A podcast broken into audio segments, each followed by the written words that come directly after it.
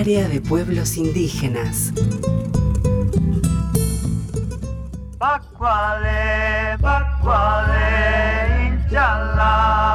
Blas Jaime, un anciano de cuerpo lampiño y cobrizo, último hablante de la lengua chaná, nos revela algunos secretos de la elaboración y del significado de las cabezas del oro que irrumpen en los cerritos milenarios.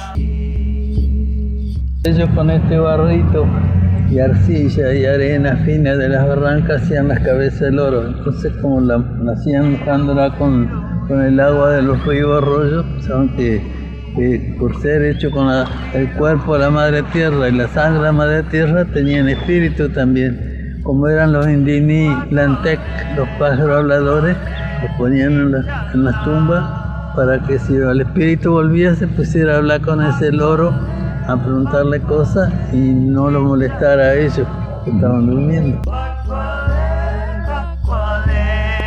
Diego Martínez Garbino, área de pueblos indígenas de Radio Nacional.